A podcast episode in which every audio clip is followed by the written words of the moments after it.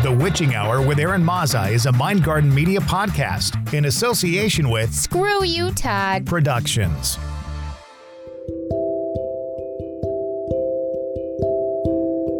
My name is Aaron Mazza, and this is The Witching Hour. Hi again, everyone. It's Aaron. I appreciate all the feedback I got on our last episode that featured part one of our conversation with Storm Faerywolf. And in this episode, you guessed it, here comes part two. I hope you guys enjoy it, and I sure hope I hear as much feedback on this episode as I did on the last. Enjoy. You have your own lineage of fairy. The uh, Blue I Rose. do. How did that come into being? How long has it been around? I know I'm asking all these very, very broad questions.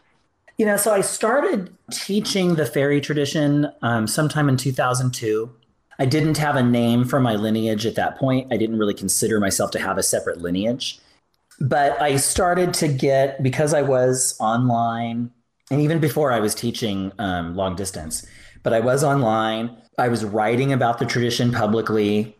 That to some degree put a big target on my back um, because there are a good number of people, I would say, within the fairy initiates community that are very secretive about everything. And from my perspective, I don't think that's a healthy thing.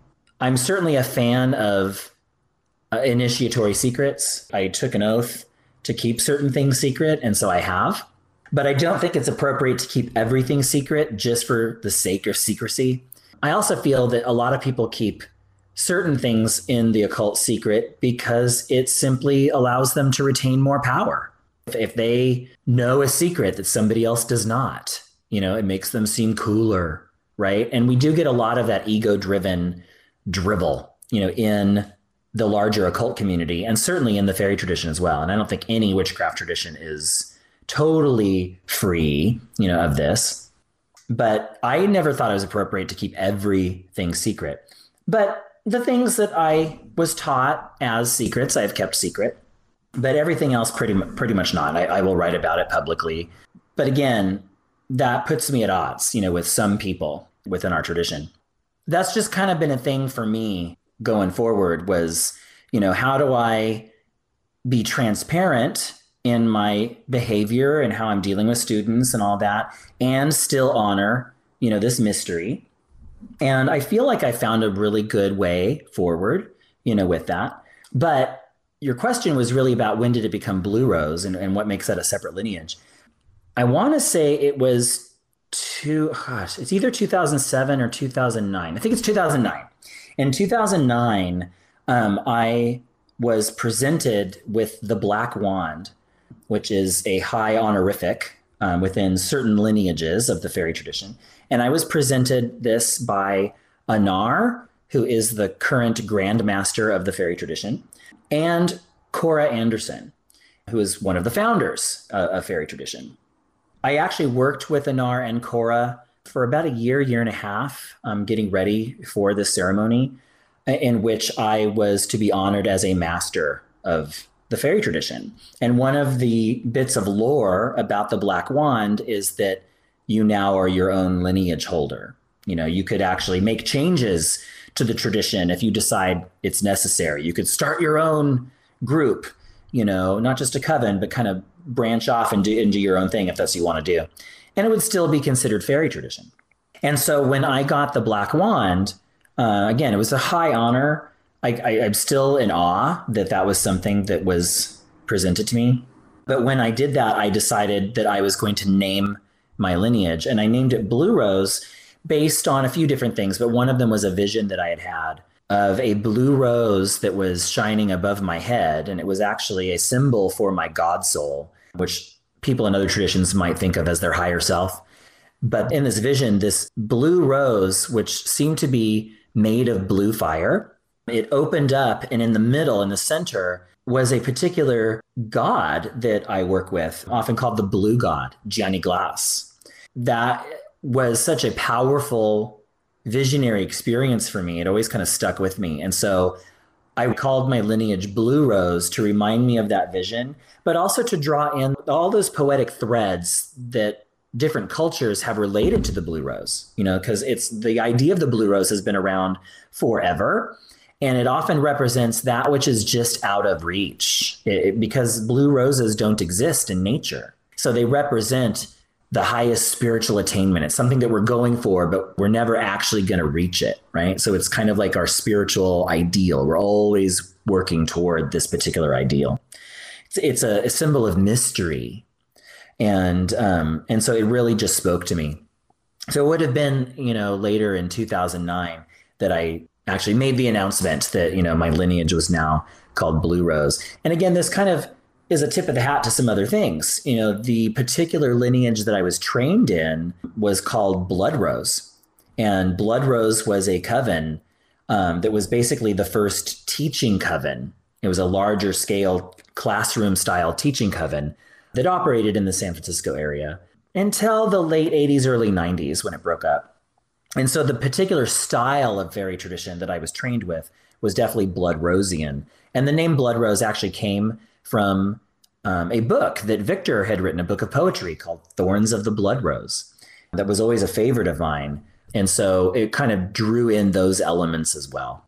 A second ago, you mentioned books. I actually own a copy of Thorn of the Blood Rose myself, and it is amazing. But you have actually produced a book of poetry that is one of my prized tomes called Stars in the Earth. Mm-hmm like I mentioned in your introduction, you have a very long and rich bibliography, and the two books that always stood out to me and actually began my formal training studying the Blue Rose tradition was Betwixt and Between, and your poetry book that I mentioned just a second ago is called Stars in the Earth, and those are my two favorite books. Those are going to be you ends of this episode. It's two. Thank you and Stars in the Earth. Thank you. Yeah, yes. Um, the Stars Within the Earth was actually my first book, and it was it's self published, and um, that was Winter Solstice of 2003 is when that one was released. I actually did it in one level as an homage to Victor's book Thorns of the Blood Rose. It's actually the same number of pages. That just sort of happened. Um, but it's a collection mostly of poetry. You know, Victor's book was totally poetry mine's mostly poetry. I have a couple of my art pieces in there in black and white, and then I have some actual spells like towards the end. Um, but for the most part, it's it's poetry. But it can be used in spell work. A lot of it derives from my work in fairy tradition specifically. Um, so I'm really happy that you like that book. That was definitely a, a labor of love, and it was also about confronting my fear you know, because I was putting a book out there for the very first time. But I'm also glad that you mentioned Betwixt and Between. That one was my first non self published book. So that, that one was my first book with Llewellyn. And it really is a primer on the fairy tradition. And I will say it's the most complete book ever written on the fairy tradition there's been a couple other things. You know, um, Thorn Coyle wrote Evolutionary Witchcraft. That definitely is a good book on the fairy tradition. And I mentioned Starhawk's The Spiral Dance. Hers is not specifically about fairy, but it definitely has a lot of fairy stuff in there. Um, but my book, Betwixt and Between, is really the first book that really looks hardcore at the history of the tradition and of the founders and working with a comprehensive methodology of working with the tradition for someone who is not an initiate of the tradition. That one was definitely a, a labor of love. And then I will say, I'm just shameless plug. The next book after that is Forbidden Mysteries of Faery Witchcraft. And that one kind of picks up where Betwixt and Between left off. And then it goes into more of the darker work, the shadow work. I um, talk about um, divine and spiritual possession, um, working with demons, even cursing. You know, these are all things that are kind of part and parcel of our tradition. And so I tackle those things along with some good fairy journeying too, in, in the folkloric sense, drawing from the imagery of the old ballads like Thomas the Rhymer to give us kind of a framework. And then I have a couple other books that are coming out. So I definitely am trying to get a bunch out there because this is just my my I love writing. I've I've always loved being a writer. I always wanted to be a writer professionally. And so this is really joyful for me to be able to do and do it to earn a living. That's a really nice thing. You have some new books coming out, and one book in particular that I personally am interested in is called "The Satyr's Kiss." And yeah, care to add another shameless plug to this episode, and because it seems like it's very relevant, especially in this day and age. We'd like to. Expand. I hope so. I hope it's relevant. I, I mean, it was relevant to me, and I will say that this was actually the first book that I ever wanted to write. It took me this long to actually make it happen. So The Satyr's Kiss is specifically a book of um, modern witchcraft for queer men.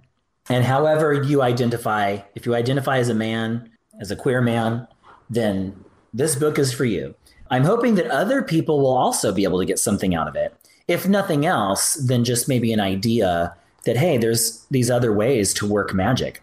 But one of the things that had always struck me um, and this actually kind of goes back to an earlier question you'd asked about like the differences between fairy and Wicca. One of the things that always had struck me was um, this insistence that a gendered polarity was necessary for witchcraft and magic.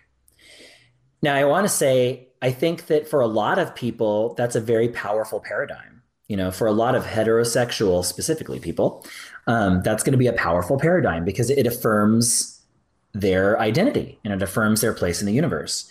But for me as a gay man, this insistence that you know have to work boy girl boy girl and and that's not as insisted upon now, but it still happens. It still does get insisted upon in places, especially like when I was becoming more aware of witchcraft groups and rituals with actual people um, we're talking late 80s, early 90s, there was still a lot of gender essentialism that was at play, you know, within the craft. And, you know, you can't do this unless you're a woman. That was fun being told that I couldn't actually be a witch because I'm not a woman. Um, or if you're standing in circle, they would want you to alternate genders because that supposedly would help create the current of energy in the circle man, woman, man, woman.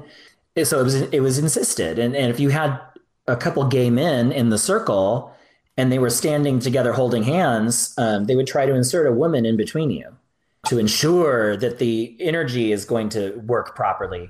And it really is just a failure to see that magic is so much bigger than any one paradigm. The the gender paradigm, you know, if you're if you're a cisgender heterosexual person, then I think the gender paradigm is going to work for you.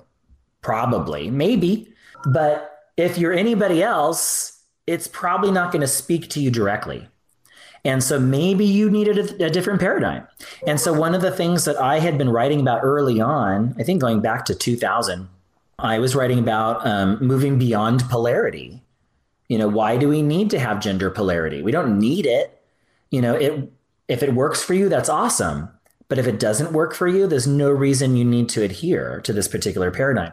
And so the Satyr's Kiss really uses that as kind of its main jumping off point. And we explore other things besides polarity. You right. know, we can talk about resonance. You know, I, I feel like as a gay man and I'm working magically with other gay men, there's a particular resonance, you know, that we feel that's different from what happens in a gendered polarity circle, right? And it doesn't mean that it's better. It certainly doesn't mean that it's worse it's just different. You know, we have a different type of magic that we can tap into.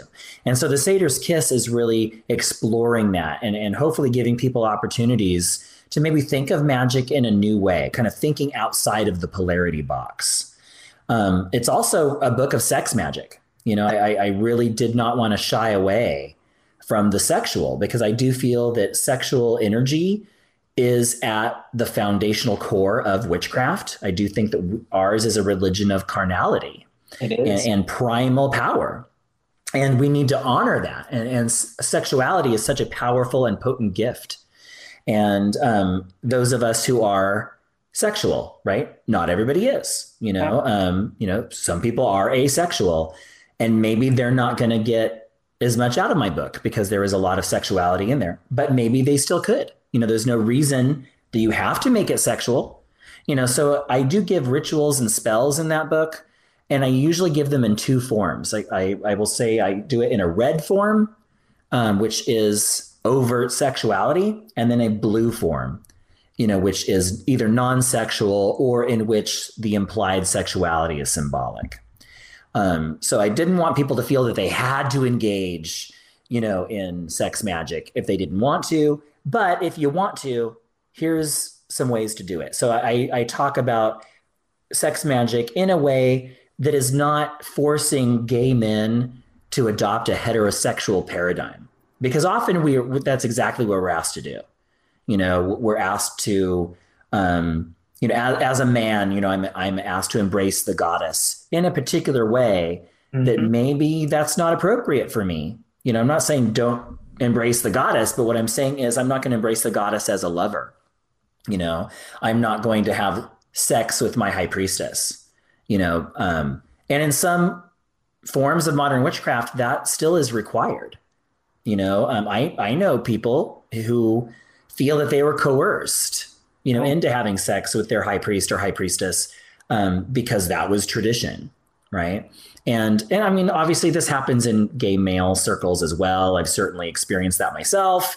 Um, you know so no one is safe from this. But i i wanted to put forward the idea that sex is holy sex is powerful um, it's fun um, it's also not necessary you know? So i don't want even though i'm talking it up and i'm giving people an opportunity to work uh, um, in a in a queer sex sex magical way um, that's not required. So i was hoping to give people kind of a large um, swath of opportunities to work in a way that actually affirms their soul you know? So that to me that's really the the big work of, of the satyrs kiss was to give people an opportunity to think beyond the polarity box and to maybe even reaffirm their sexuality not just as something that feels good you know but is something also that is spiritual and that is powerful you know gay sex can be spiritual and powerful and magical and we should have an opportunity to explore that in much the same way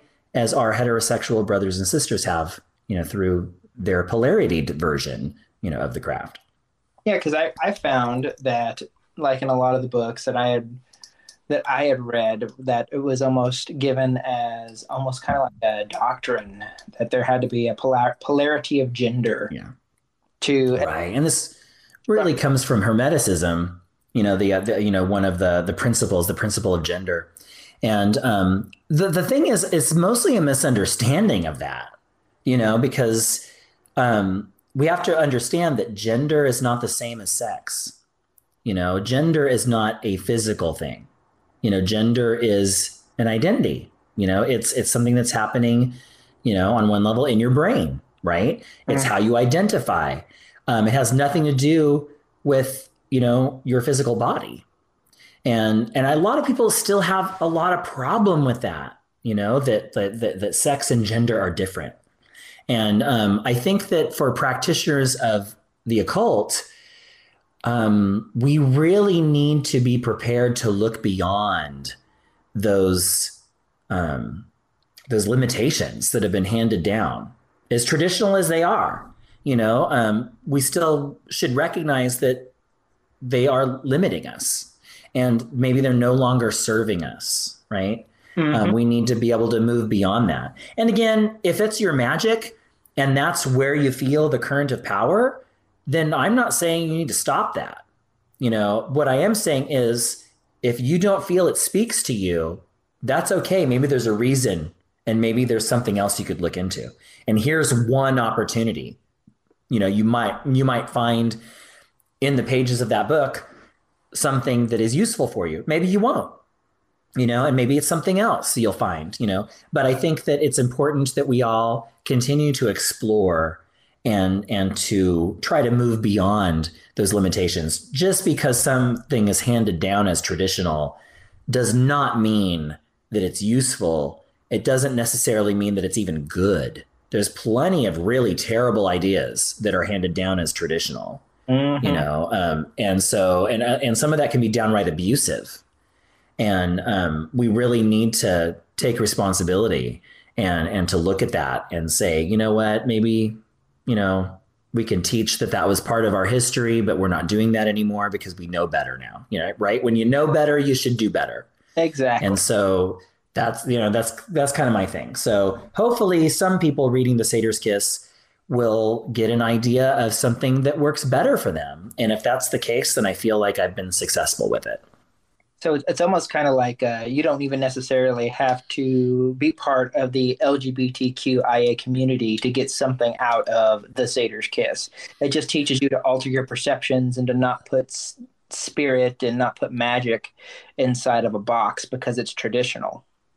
Hopefully. Yeah, hopefully. I mean, if nothing else, too, I think that, for example, I think if a straight person was to read The Satyr's Kiss, I would hope that one of the immediate lessons that they might be able to get from it is an understanding of what queer people have had to do for pretty much forever, which is to make an internal translation in order to make something useful for themselves. And, and what I mean by that, the best example I can give is going to the movies and watching a rom com, right? I can go to the movies, or more likely now, rent it on Netflix. Um, you know, I will watch a rom com, and it's a, it's pretty much going to be boy meets girl, boy loses girl, boy finds girl again, right? And so we go through this whole system, you know, this whole tired trope, and um, but it's fun. But I can look at them and I can see the man and the woman and they're falling in love, and I make that translation for myself because I recognize they're two human beings who are falling in love, right? And so I can get out of that experience what it w- was intended for, you know, which is to portray this love story. Even though I'm not seeing myself represented on the screen, I'm seeing a man and a woman.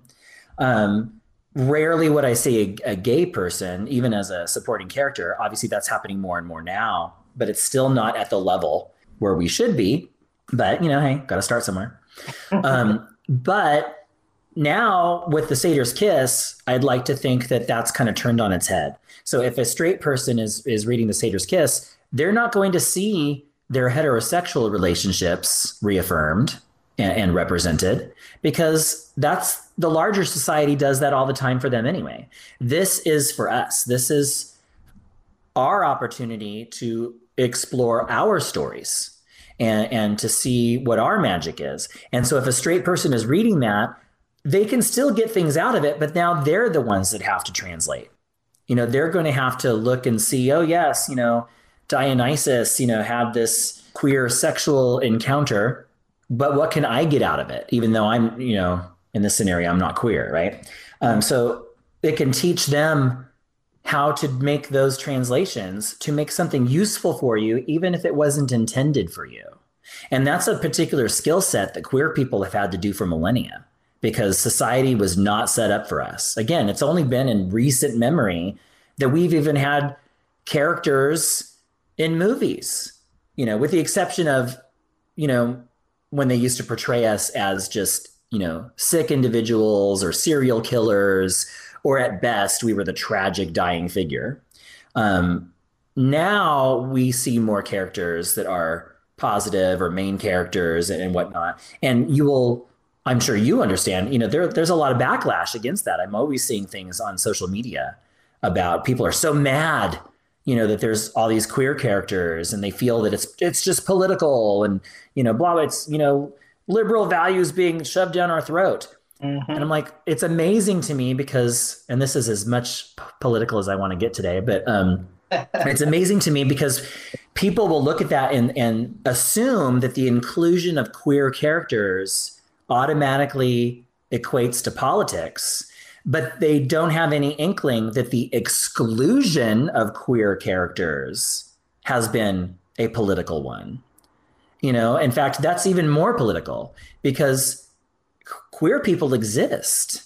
We're everywhere in all walks of life, in every religion, in every state, in every country. We exist.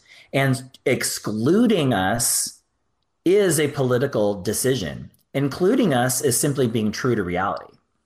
It's existence. It's not politics. It's not about yeah. this versus that. It's about the acknowledging the existence of fellow human beings. It's not about trying to shove values down uh, society's throat. It's us wanting to be seen and wanting to be noted. Yeah, we should have the same um, rights as everybody else. Harvey Fierstein had said, uh, I forget, he was like on a talk show many years ago. For those who don't know, Harvey Fierstein, great actor, singer. He um, wrote a play and then starred in the movie The Torch Song Trilogy. It was one of the first queer films that I ever ever saw, and uh, also starred Matthew Broderick, a young and beautiful Matthew Broderick. Um, rent it right away. Harvey Fierstein said that it doesn't often happen. We we want the right to be just as boring as heterosexuals are. And I just thought that was so delightful. He says it doesn't all, often happen, you know, but we, we want the right to be just as boring as heterosexuals. And this isn't a slam against uh, my heterosexual friends. I have many heterosexual friends, you know, but um, but the idea, the the tongue in cheek idea behind it is that, you know, we we just want to have the right to exist, and and to to see ourselves represented in our culture around us because we're here, we're part of culture. We have certainly contributed to the advancement of culture, um, but politically, we're often excluded. You know, um, our stories aren't included, or or people will say, "Oh yeah, well, so and so may have contributed, but we don't need to mention that they're gay." Right. And so it becomes this queer erasure, you know, that happens you know, example, Alan Turing, who was instrumental in breaking Nazi codes, you know, during World War II. Later, even when he was honored, people would often leave out the fact that he was gay, even though he basically he was ruined because of it. You know, he was stripped of his job. He died in um, kind of societal shame because he was outed and it was illegal. People often forget that it used to literally be illegal to be gay you know, not even necessarily to act on it. It wasn't just the crime of gay sex. If you were a gay person, that was illegal, you know, and in some countries it still is, you know, um, sometimes it carries the death penalty, you know, so these are things that are happening right now. And don't think that we're safe just because we're in the United States. There are things happening all the time that are trying to you know, eat away at our protections, you know, and we even just saw something like that today in our Supreme Court. So I said I wasn't going to get political, but here I go. So I'm going to rein back. I'm going to rein back. But um, but yeah, so I'm hoping I'm hoping that people outside of the queer male community will also still get something out of the Satyrs Kiss. And again, if nothing else, then perhaps just an opportunity to see what it feels like to have to make those internal translations in order to make something relevant for us, right? And I do think that that's a valuable lesson and one that straight people don't often get because 99.9% of our culture is specifically tailored toward cisgender heterosexual people. So when can we expect this book to be on the shelf? This is like another opportunity for a shameless plug. I promise you. Plenty of opportunities. Um, so yeah, so the Satyr's Kiss is scheduled for a May 2022 release date. So I'm I'm very excited about that. Yeah, I um, yeah again, this was the first book that I ever wanted to write. I'm excited. I'm a little nervous because it is a little racy. You know, it talks about sex magic. You know, I talk very explicitly. Um, hopefully not. I don't think I don't think I did it in a crass way. You know, but in some places it's rather explicit because I didn't want to shy away. I, I, I want to. I didn't want to blur the edges. I didn't want to like be demure about the whole thing. You know, I wanted to be practical and straightforward. Um, so yeah, I'm very excited. Um, so May 8, I think is when it is. May 8, 2022. You can actually pre-order it in some places. Like I was yeah on, and you can actually uh, pre-order it. Yeah, yeah. Amazon is doing pre orders for it now. I guess they do their price guarantee because I don't know. I guess the price could change. If you order it now and then the price changes later, you won't be charged more, which is always a nice thing. Um, I do believe that you can pre-order it on Llewellyn's website as well. You know, honestly, I should have checked that before we got on today, and I did not, so I don't know. But you could check it out at um, Llewellyn.com and see. But I know on Amazon, it's it, it's um, being offered as pre-order, as well as my other new book, which will be coming out a couple months earlier, and that is The Witch's Name. I'm actually really excited about that one. I I mean, I'm excited about both, right? And for different reasons. They're I'm- both really personal to me. But it's like Uh, where- I went through a name change recently, as you know, right. with revelations of my life, like about my life and about who I am as a person. So whenever I heard you were coming out coming out with a book about magical names and stuff that's very relevant to me, I it actually jumped up the list like one above Satyrs Kiss. I'm just going to be honest. Oh, nice. Thank you. Yeah. It um again, it is a really personal story. I I, I actually do talk about my journey, you know, of of self naming and and how I never identified with my birth name, um, and I always knew that my name was my real name was different. Um, this particular book, um, it's not just a dictionary of names, although I do have a lot of name suggestions throughout the text, but it's not really a dictionary. It's not really like, oh, here, choose this or choose that. It's more points of inspiration. It's trying to inspire people to look beyond what's right in front of them, to look at numerous sources that could inform, you know, what a magical name might be. Um, but it's also the recognition that the magical name is a spell that we are casting upon ourselves for our own self fulfillment, our own transformation. And so aspects of our magical name might be aspirational. You know, might be something that, you know, we wish to incorporate some type of energy, a strength, a talent, a behavior that we wish we had more of. You know, we might encourage that energy into our lives through the use of a magical name. Um, it could also be something that is simply affirming you know something that we already are or a point of remembrance if we had a particular um, life passage or event in our life that was particularly meaningful we might adopt that as part of our name um, in order to kind of keep that energy in our in our consciousness and so i talk about how it's really about creating the magical persona. And so i give a pretty robust practice on how one might go about determining how to choose a magical name and what name elements you know one might use and where is this appropriate and and also the concepts of which which names might be public and what other things might be private. You know there's so many different approaches to a magical name for example everybody pretty much knows my name Storm Faerywolf is my magical name but it's also the name that I use in my day to day mundane life. You know, that's what they know me as when I go to the post office or I go to the grocery store. You know, everything is Storm.